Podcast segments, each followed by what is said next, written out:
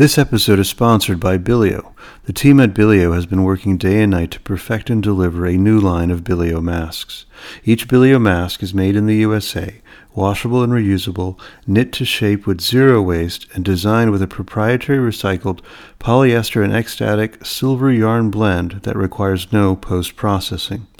Bilio is proud to see design taking the lead on solving the main issue of keeping medical supplies available for those that need it most.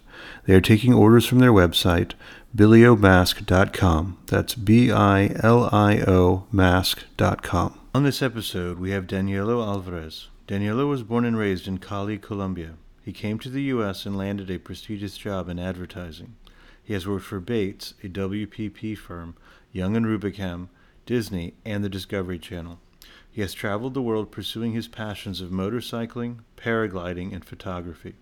He recently launched his own advertising agency, focusing on his lifelong desire to facilitate the interpretation and expression of ideas through creative content across cultures.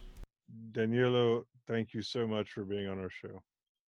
Thank you. I'm so happy to be here. And so uh, I feel so good that you wanted to share uh, my story with your listeners. In the time that we that we've been together, that we've been friends, uh, I do remember the first time that we met. We were the only two guys in the room. Yes. that that definitely drew us together, and that was that was a great conversation we had that day, and we immediately became friends.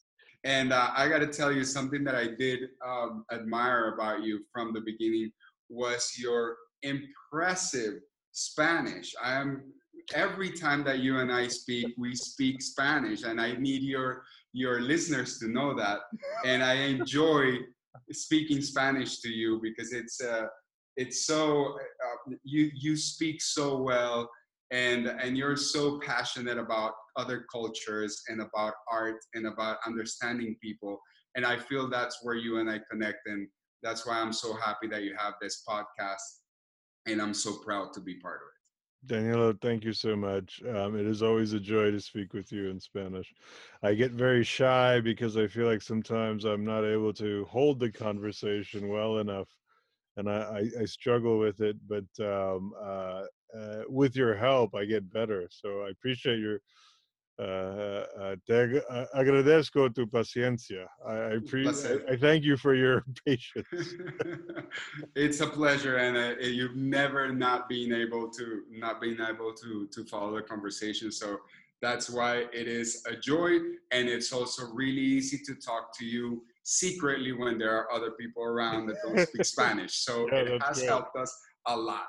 It's a brilliant tool. Yes, absolutely. Um, you are in your birth country at the moment. Mm-hmm. Yes, that's correct. I'm I'm in Colombia, stuck with uh, with the whole COVID pandemic, but I am voluntarily stuck, to be honest with you, because um, i am here with my mom, and uh, I at, at the beginning I thought, hey, I'm gonna go take care of my mom, and to be honest with you, uh, something that I enjoy about this life that we live is that it keeps surprising us. And my mom is taking care of me so well. Wow. I, I had no idea that I, when I got here, my whole body was in total imbalance. Yeah. And she's a wonderful uh, healer. She's a great healer. So she's healed me. So I can't say that I'm here to help her. I feel like it's been an amazing experience in which we have helped each other. Um, we are uh, writing a cookbook together of all those recipes that I grew up loving and that I never thought I would be able to rescue. Well, now they will be immortal after this fantastic situation and very serendipitous with this whole COVID, COVID thing. No, that's really lovely. And your mother recently celebrated a milestone birthday and you took her on a cruise. To be honest with you, the thing that she loved the most about the trip, obviously, she enjoyed um, spending time with me, but she definitely loved just sharing these memories with her Facebook buddies and with her, you know, WhatsApp friends, uh, so that everybody okay. saw how cool okay. her yeah. 80th birthday was. Yeah, yeah. Oh, that's phenomenal. Well, and you gave that to her, so kudos. Thank you. Um, uh, w- well done. Um, Danilo, I see a number of photos behind you. Um, tell us about your family. You have siblings? I do have siblings. I have two half sisters and one full sister. In the back, you'll see some of the pictures there are one picture from the army when I went to the army. Okay. Wow. I was in the army for a little bit, and uh, it was a it was a wonderful experience because I was a very sheltered child. I grew up with asthma. Think you and I spoke about this when I was a little kid. I was very sheltered, um, and that obviously created a, a, a bubble around me, um, which was very tough to get out of. So when they told me that I was going to go to the army, my parents immediately erupted in ire they're like, no, he can't go to the army. He will die. And I said, like, I need to go to the army. Just let me do this, or I will not be able to face life. So I did. That was my first adult decision. I was say, uh, 18 years old. I went to the army, and it was an incredible experience. I really enjoyed it. Um, not while I was there, but sure. but afterwards. afterwards, yes. I realized that I had become a man to have responsibility and some kind of accountability for my own actions. Um, when you grow up in Colombia at the time that I did, um, parents take a lot of care of, you know, they, they just shelter their kids. Uh, in my case, I didn't want to be this person. I really, like you said, I wanted to explore the world. I wanted to Amazing. travel and, and see what the world was all about. And to do that, I needed to get out from under my mom's skirt, the way you say it in Spanish. No, it's like a like a Spanish expression. Wow, no, that's fantastic.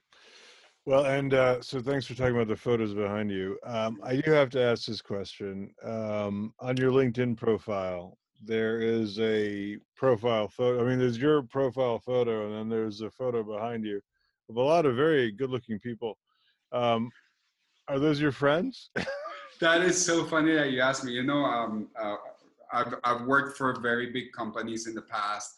Um, my whole life, I have been a corporate corporate worker, and um, and recently I met someone who blew my mind and told me you don't have to work for someone, and I'm like, what do you mean? And my whole brain kind of glitched because that's that's the formation that I had. My parents and everybody behind me and around me told me you you go to school then you find someone worthy of working for you know and then you retire when you're 70 and that was life for me and uh, and and one day I met this very good friend who you know too, Jonathan, and and he told me that that's not the only way to live. And I have lived my life uh, so interested in the variations of of thinking, of culture, of life, and I had never think differently for myself. So I decided to start my own company and I put all of my um, my education and my experience towards doing that. And the first thing I needed to do was to change my LinkedIn from I am someone who works who works for someone else into I am someone who has you know his own company mm. and uh, and when i created my profile I, f- I felt like i needed a banner that showed the people that I worked with or for. I, I do Hispanic advertising or advertising for the Hispanic market. So I wanted to show like a, a segment of, of the population that I that I am able to communicate with as you know uh, as a as a portrayal of you know my job so when people went into my LinkedIn profile, it was like, okay, he's able to, or, or, what he does is communicate to these people. So that's why I put there. It's actually a stock, a stock image. So they are very good looking to be to be my friends as you. okay, I know how much uh, or sorry, rather, how important media production is for you, and mm, you yeah. are really a renaissance man when it comes to this. There is nothing you can't do.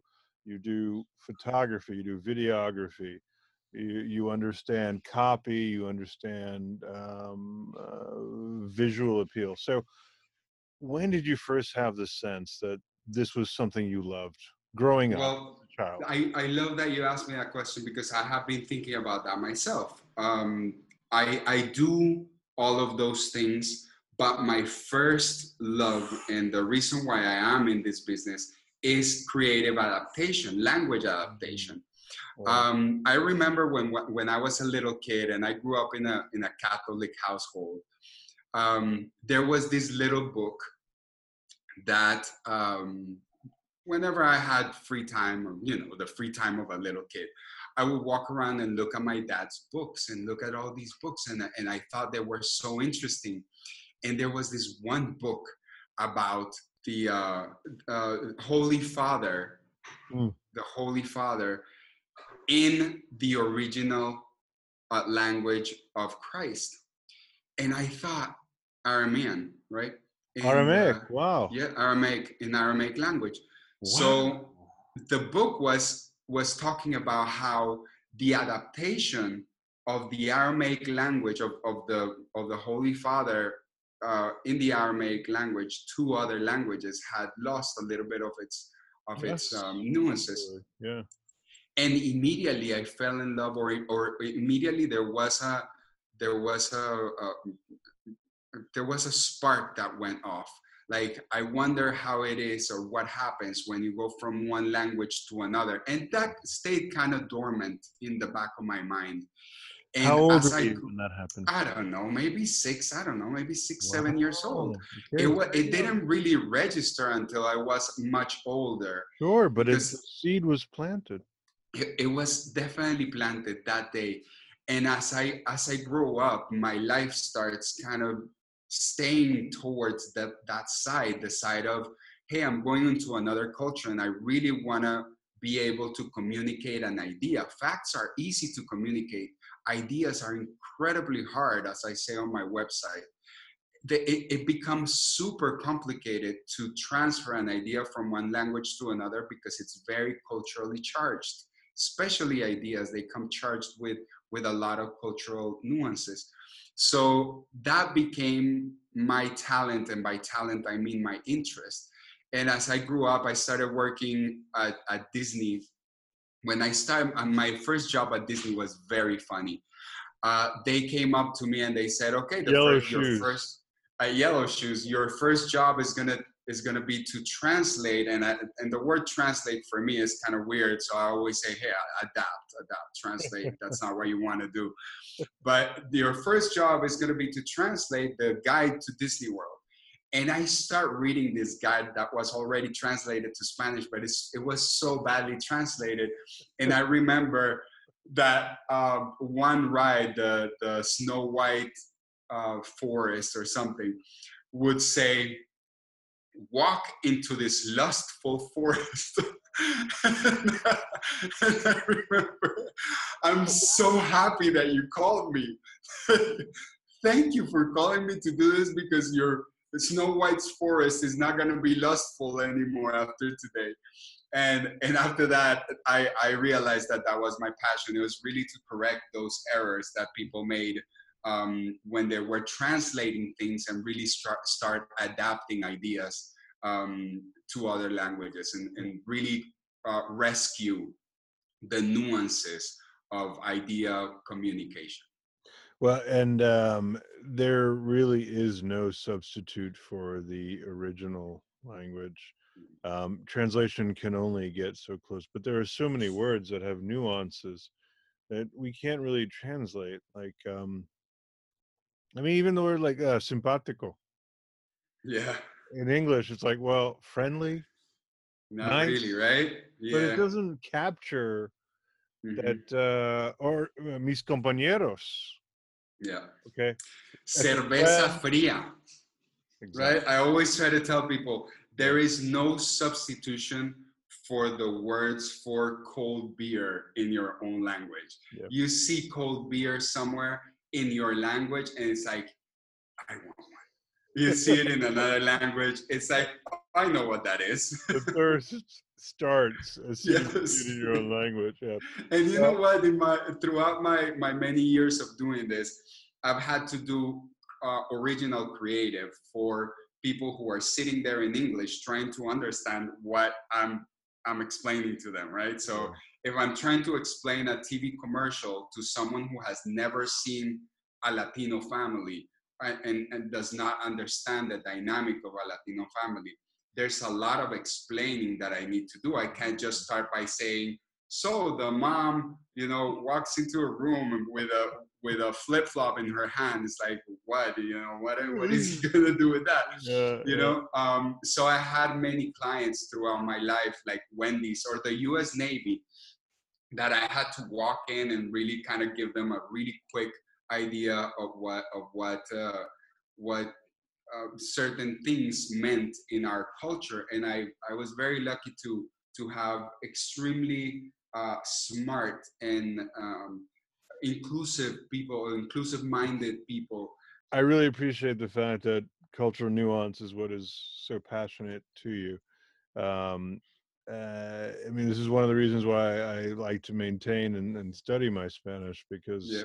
great literature has come out from uh, Latin America and, of course, from your home country, Gabriel Garcia Marquez. Yeah, great who, writer. Interestingly, so you know, I suffered through Cien Años de Soledad, mm-hmm.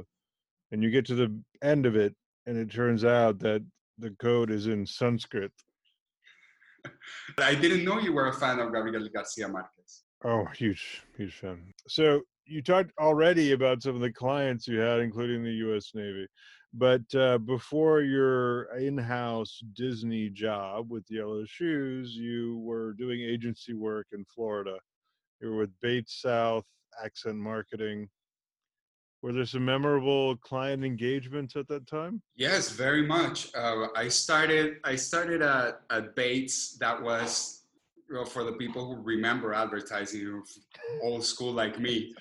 Bates was one of the biggest advertising agencies in in the world. It was part of WPP, wonderful agency, um, great great agency with amazing thinkers and there was no way I could have gotten a job at that agency. No way. I was a Colombian dude with no papers coming to the United States with a student with a with a tourist visa.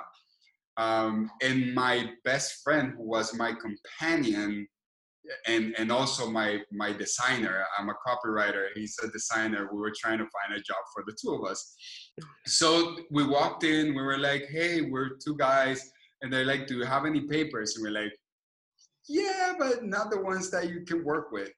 And and then we were so lucky that after we left from that agency, there was a huge hurricane coming. Huge. It was massive. It was like Andrew type of, of hurricane. And uh, and everybody got super scared. And everybody who worked at Bates left and there was a big campaign that was due Whoa. like the next week and it was for latin america so they didn't care if there was a hurricane it was for mercedes-benz latin america it was a big deal and they needed somebody to do it so the first thing that they that they thought was let's call those colombians they don't care if they die. You know nobody cares if they die. Just call them over. We'll all leave. Wow. we'll all go spend the hurricane all the way in the West Coast in Naples, and we'll let them, you know, do the campaign.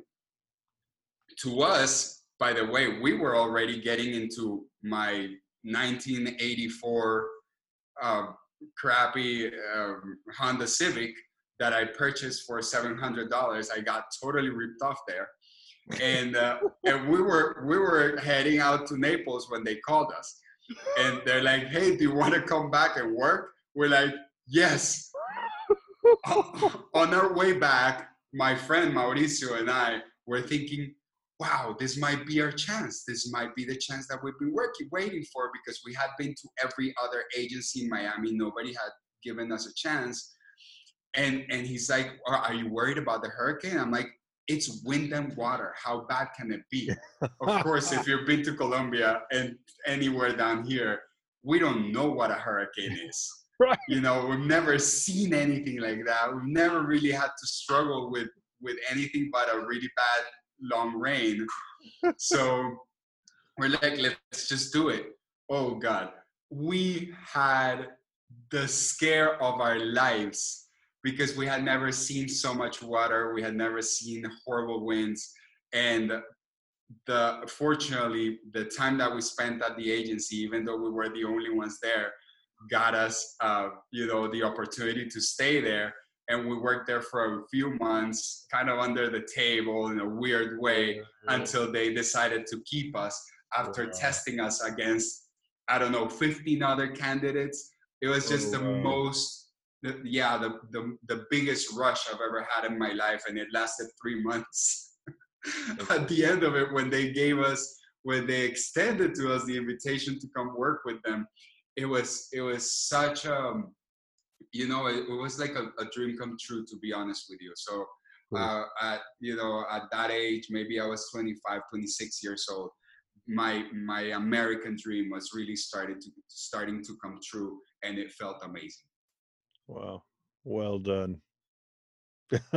Good job. And coming back and fighting through the elements to have that experience. That's wow, that is really incredible. So yeah, I would say that's definitely very um memorable for sure. Yeah, yeah. Um, Especially Miami at the beginning. I never thought this beautiful paradise, you know, with with palm trees and and sandy beaches could turn into such a nightmare. But yeah, but yeah. No, and it was a different Miami, you know. Back then, it was course. a completely different little town. Yeah, yeah, no, for sure. Well, so uh, we talked about your experience at Disney, being in house at Yellow Shoes, and and translating the lustful um, Snow White into something wholesome and acceptable. Yes uh, uh, you know, she had to approximate the Virgin. It wasn't wouldn't have worked otherwise. But then here comes uh, Young and Rubicam, mm-hmm. Y&R, and yes. uh, they snatch you away. They see your talent. Yeah, I was at Disney. I, I was at Disney. To be honest with you, I love Disney. I hated Orlando. Orlando, and I just didn't didn't see eye to eye. You know, it was a very family oriented city uh, I was I was trying to mingle and I was trying to share my culture and and, and learn from the American culture.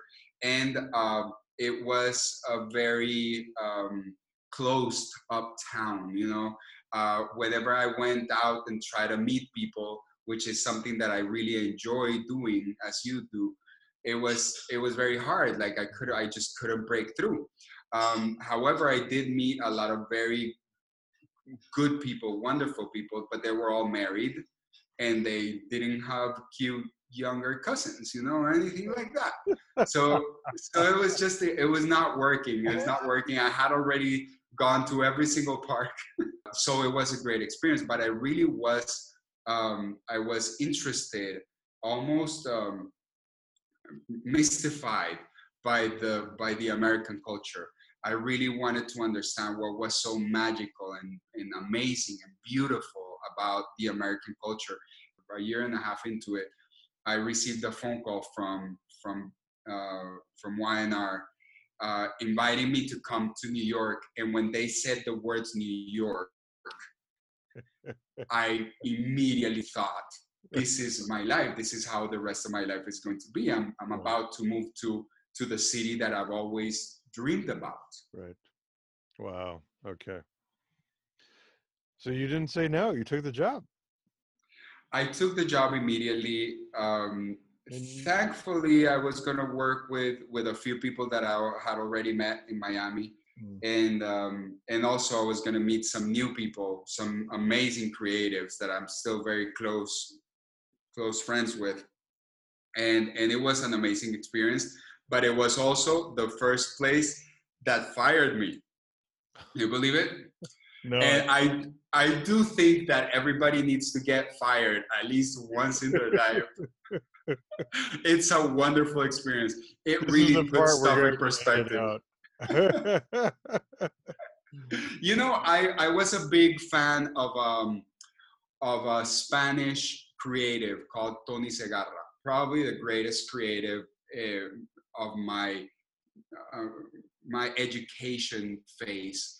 Um, he was a, a, brilliant creative who came up with amazing campaigns back in the day when advertising was so different. And if, if anybody has ever seen Mad Men, which I haven't, um, you have not. No, I have not.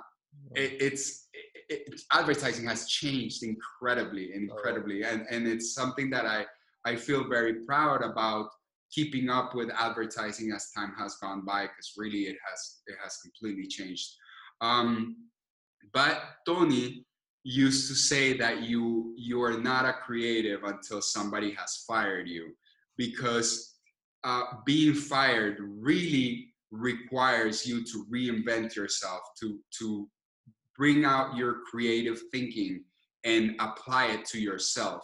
Otherwise, you will always be creative about someone else's work and never about yours. Wow. Okay. So you uh you pulled it off. I I, fo- I followed I followed his advice. Not voluntarily though. Not voluntarily. uh wow, extraordinary. Well, and then you were with um uh, two firms before you made it to Discovery, um, D'Exposito, and uh, is it pronounced Cignition? Cignition was a, a, a very interesting company. I uh, I worked with them, but not I was not part of the company. I was um, it, I had already started my own company when when I left Disney. I knew that nobody would do a better do- job than I did at Disney adapting their creative just because i had lived the culture. I understood exactly what this what the disney culture was about. So i could write about it because it's not just about translating like you say it's about writing creatively about a certain culture mm-hmm. in your language. Uh, it, it, does help or it, it is part of what you do to see what other creatives are doing in their language in english and and grab that and then create something in spanish from the creative that they've done and something that fits with the creative that they've already presented and gone you know through a whole process. Um, so when i started cignition i had already started my company that my first client was disney uh, my second client was Cignition. Cignition was a, a, a fitness company, um, kind of similar to Zumba. And if if oh. the founder heard me say that, he would probably curse me. Uh, but uh, it was it was similar in the sense that it was also movements to music, yep. which you know, from the days of the Vikings, we know that exercising to a beat yes. gives you endurance. Exactly. Uh, why? Because rhythms move our world. Rhythms move our universe. And if you if you fit into a rhythm, everything just flows. Yep. And so they had discovered the the idea of gener- of energy generation through rhythmic rhythmic movement. It was a wonderful company with with great thinking um, but very little experience in that world. So they, uh, if if they failed, if they failed because of their lack of experience, they hired me for their marketing. Oh, um, oh, they had they, they had they had bigger bigger problems upstairs. Um, but I had a great job doing the marketing, and we we achieved what we wanted to do, which was to sell the brand to a bigger media companies. So that was mm-hmm. that was the objective from the beginning. But to do that, I needed to do like what every single fitness company does a before and after. If you're a fitness company, you don't have a before and after, then you don't have marketing. But the funny thing is that there weren't any instructors. Nobody could teach anybody. And there was no way to do an after because there were no instructors to take students from the before to the after. So I took it up, I took it upon myself to become a fitness instructor, which I had never been. Wow, fantastic! And it was the only way to do it because the oh, the instructors man. who were actually instructors, they had no students because every time that they came back to their gym with their new program, nobody wanted to take it because you know for a for for a gym to accept a program there has to be demand and there was no demand for something that had no advertising yeah. that had no knowledge it has no no awareness so it's like the chicken or the egg right so i said okay i'm going to become an instructor and i'm going to figure out how to start a class and i'm going to teach these people something and I'm going to take their story from the beginning to the end. And I decided to do that over six months. So I brought a group of people together and I said, and does anybody want to do a tough mudder? And the tough mudder at the time, it was a very, you know, very demanding race that would require you to run a bunch, but then also to be very strong because you had to deal with certain obstacles. So a few of my friends said, yeah, I'll do a tough mudder. Others said, you know what, I want to train, but I won't do the tough mudder. In the end, I had a pretty solid group of 12 people who would do a before and after with me. And um, and I and we did it. We we did the before and we did some interviews at the beginning. And I I had to train for three months just to become an instructor. Three months every single day, twice a day just to get my body in shape and to understand what this whole thing about being an instructor was because it's very difficult. I had to scream, pretty much, I had to yell orders for one hour while I did very, very demanding exercises. Mm. I had no idea that was so incredibly hard. So I trained for three months, twice a day.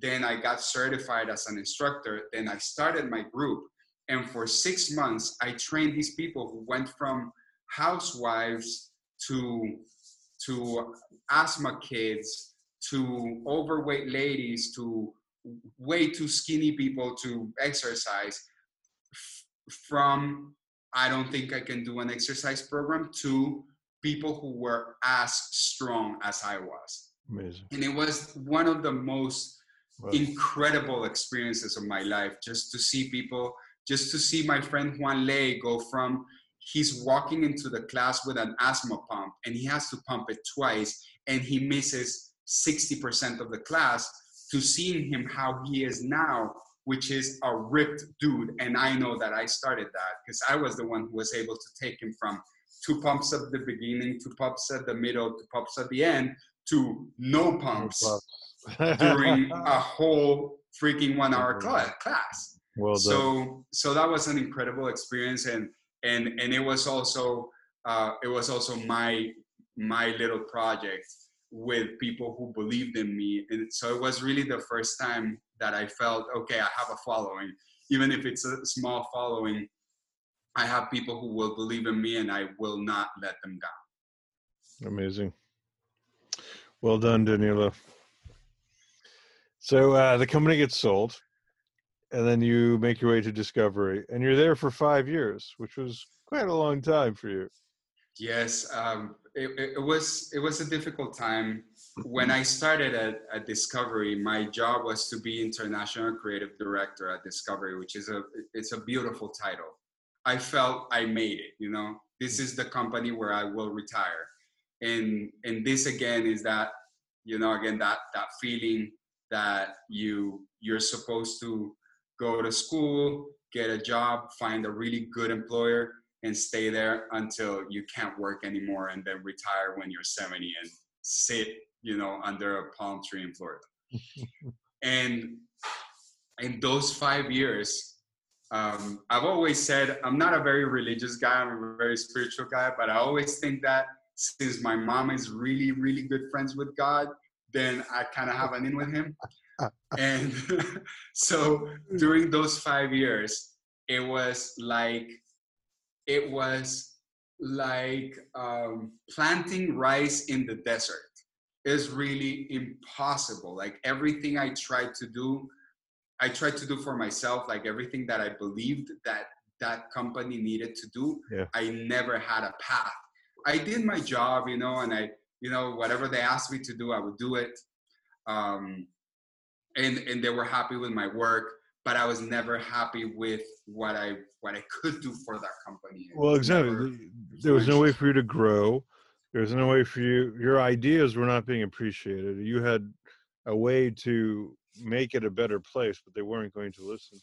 At least in my mind yes. I i, I believe that i had an idea of or i had constant ideas of how to make this how to bring this company to the future um, of communication and and and I I really believed that I could do it. I really believed that I had the passion and the experience and and the ability to connect with others, but it never worked out. It never worked out. I was always an outsider in that company. Um, and, you know, slowly but surely, my job started to become less important, less important for them, less important for me. And I, I had an idea at a certain point throughout the process that if in five years I was not super excited about uh, working at Discovery, I would just jump off and see what happened. And uh, and it was exactly five years later. Wow. I went from October 2013 mm. to October 2018, and that's when I said, okay, this is it for me. Uh, I don't know what I'm gonna do. It's wow. not definitely not gonna be this. You held um, that. I'm so impressed with you, Daniela. Well, yeah, I jumped that ship like a rat. and and to be honest with you, it, it was the best decision I've ever made. It it didn't feel that great when I was when I was making it. It, it felt great when I when I actually realized it. But uh, but the moment I said I'm going to leave Discovery, there was this thing like, wait a second, you are under you're under this you're in this beautiful house and you're gonna walk out into that jungle out there like yeah. why you know? Just stay here. Yeah. you know you're getting a nice check you're getting good get benefits you're getting shares of the company. Just shut up you know just do your work you know? And and i felt like i was i was so diminished from the idea of that kid that went to the united states looking for you know, for looking to be meaningful in the world and looking to explore and looking to to find his place in the world. Um, I had become a, a, soldier and a you know, and not not to diminish the job of our soldiers, and that I have huge respect for the military. Um, but I had become someone who had no uh, no purpose yeah, your soul wasn't in it. You were your ideas weren't being appreciated. When you say soldier, it means that you were given instructions, you completed your duty, and that was it. You you felt nothing about it. There was no emotion around it, and I can't imagine that for you, Daniela, because I know you well, and I know how important it is for you to be engaged in what you're doing and love what you're doing. So, brother, you made the absolute right decision. Well done. Yeah, it was it was a tough one, but the moment I left, um, opportunities started to appear. Uh, to appear again. My mom's homie was there saying, "You did a good job.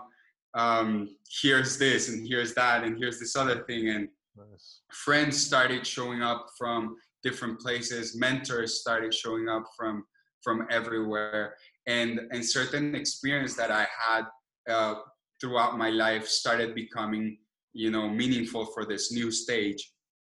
Uh, for example one of them and probably one of the ones that changed my life uh, more impressively was learning to ride a motorcycle off-road. If you've ever ridden a motorcycle riding a motorcycle is a it's a fantastic experience. Riding on the road is really nice you know you you you bank down in the curves and you feel like the wind is blowing your hair. Riding off-road is a completely different experience. It's very technical. The type of terrain completely changes your technique.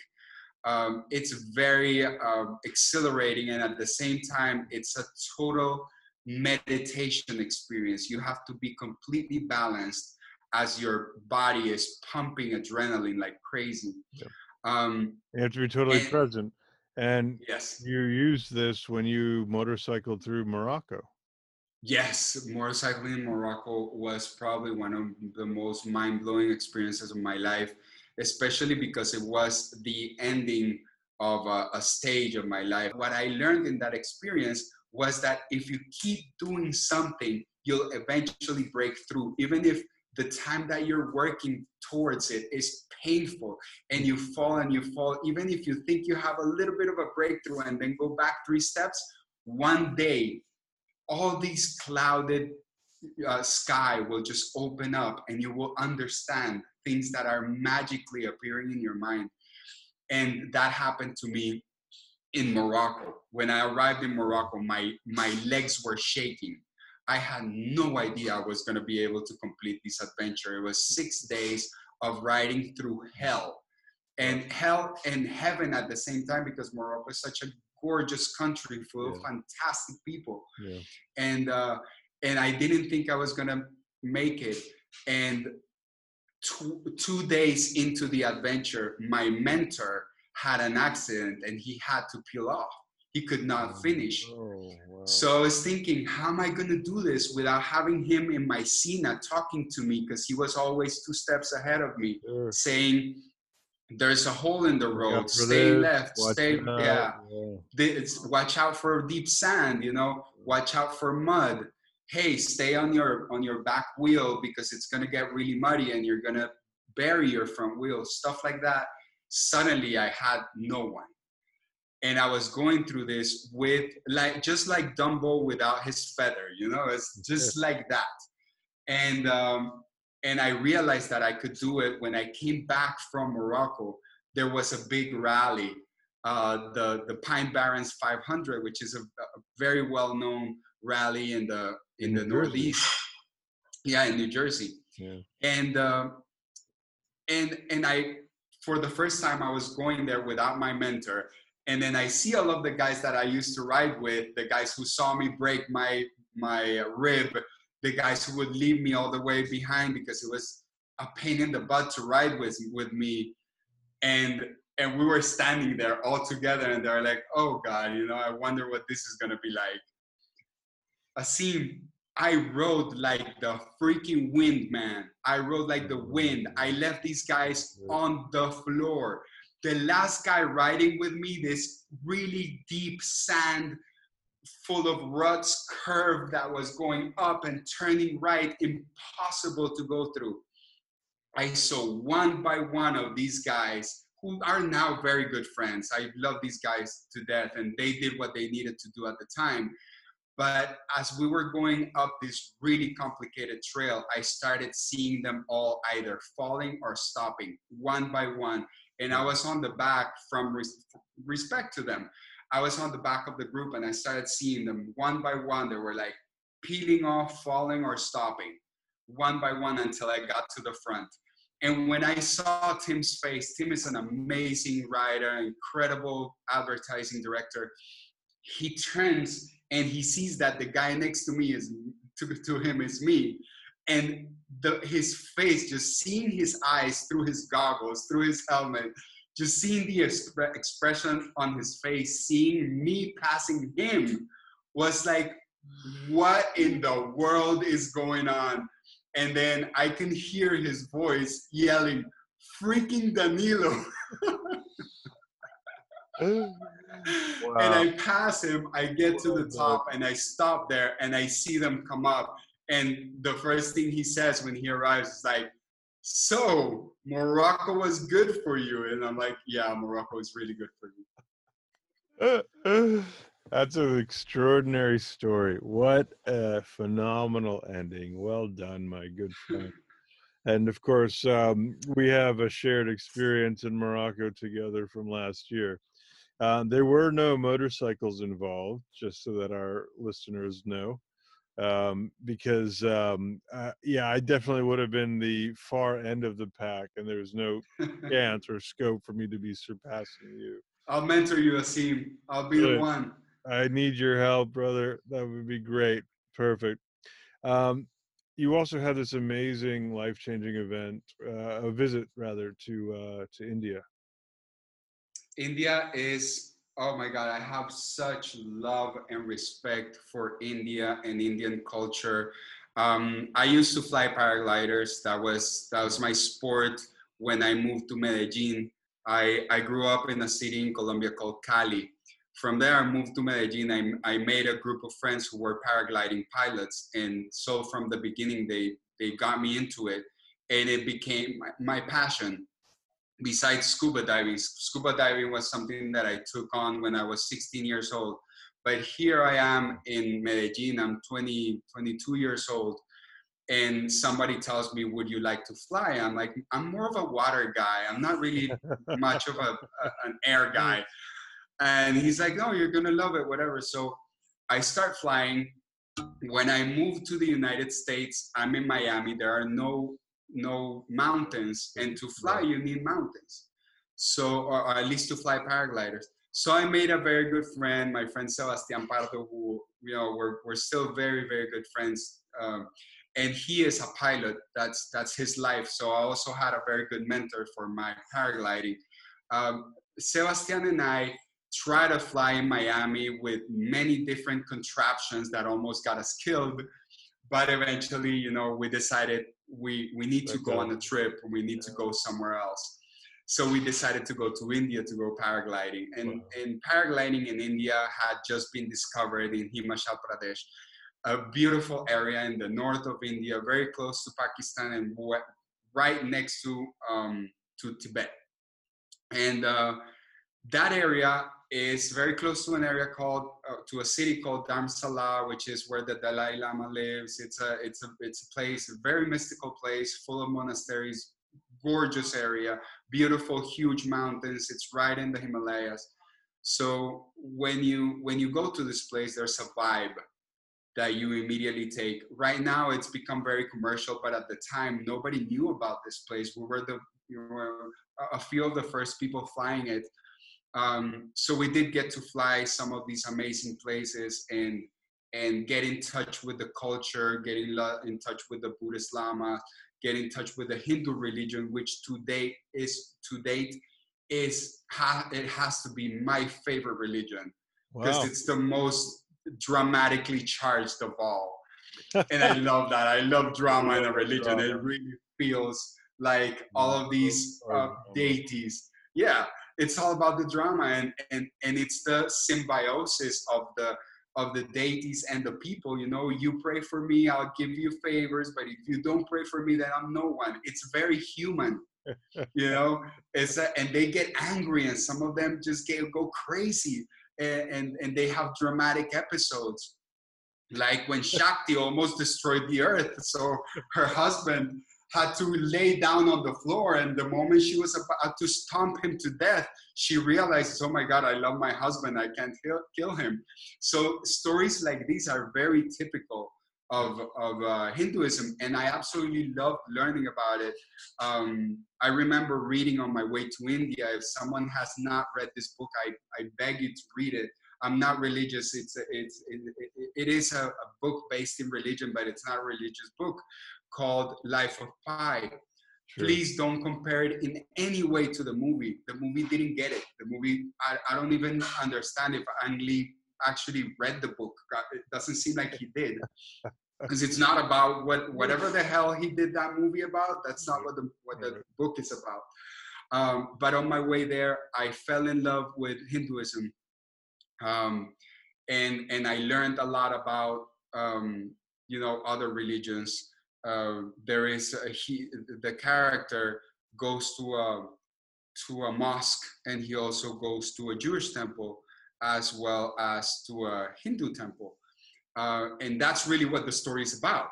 Yeah. Uh, and and when I arrived there, I had a very mystical experience, very uh, introspective experience. I had a, an incredible culinary experience because I, I ate some of the most incredible food I've ever had in my life and I also met incredible people. But probably the most impressive part of, of my of my journey was that I was there during Dussehra, which is oh, this thing that I guess compares to our Christmas, maybe. Um, which is a the, well, the, the, that's a day or two before Diwali. I, see, I, I think I missed the Diwali, but I did. I was there for Dussehra in this little town, Amazing. and I got to see a representation of it because they kind of do a little theatrical representation of yes yeah um, the killing of ravan the beast who lives in sri lanka apparently right, right. so i really enjoyed that story you know rama versus ravana and, that's really you know, good that this... you remember that i mean i, I don't oh, think yeah. i have any friend I, my indian friends don't even know about this well it was a very a very special experience for me because I was the only non-native there or not you know the only person who was not from the town who was sitting there and they saved the only chair for me Yeah. And I was like, I was trying to get these older ladies who were sitting on the floor to sit on my chair. They were like, no, that's your chair. And in the middle, in the middle of the show, they stopped the show and they brought me up to the stage. And there were at least 500 people just cheering for me. I had no idea why. And, um, and I remember they just gave this speech about me being a, a special visitor and they took off my hat. I had like a little hat because it's cold. And they took my hat and they gave me um, a typical hat, which I still, which I still have. Um, and it was such an amazing feeling to feel so welcome and so uh, involved in their culture. And it was presented to me with, with such pride and I was I was totally in sync with them, even though I didn't understand the language. I could understand the drama yep. and I could understand the feelings. Um, and I, I really felt at that moment like there was a, a cultural connection that I've, I've never felt anywhere else. Wow. Yeah. And, and Danielo, that's a big thing within uh, Indian culture that guests are considered like God.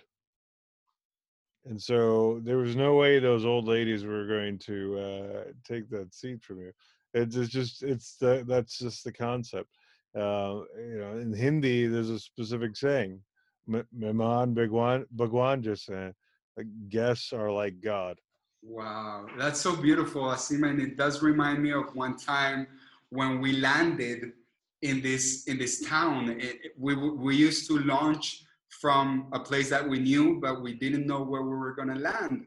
And once we landed close to this lady's house and the lady came out with a jar with a with a pitcher of water and we had expressly been told to not drink the water and when we when we landed there you know this lady came out and had, she had a pitcher and she had two glasses of water and she served the water and gave it to me so i was holding the water in my hand while this lady is patting my back and calling me her son Wow. And she's looking at me, staring at me, waiting for me to drink that water. And I'm parched, Asim. I have been flying for two hours and I landed in, in this beautiful valley, but I know I can't drink the water. And, yeah, this, yeah. and this lady's looking at me. So, what I do at this point is just I offer the water to God and I just just pour it over my head.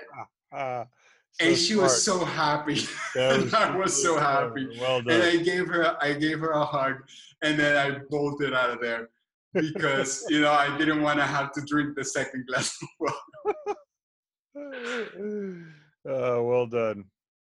Well, so th- this is always what makes me feel, Danielo, that no matter what we grow up with, no matter what our cultural bra- backdrop is, no matter what we've experienced, there is a universal language of compassion and understanding. And you spoke that brilliantly on that day. She didn't, she wasn't able to communicate with you, but you understood what her energy was, what her feeling was, and you honored and respected it in a way that also honored and respected you. And this is ultimately the challenge, right? Sometimes we could be at cultural odds, but to forge a path that makes everyone feel safe and happy, there's nothing more brilliant than that.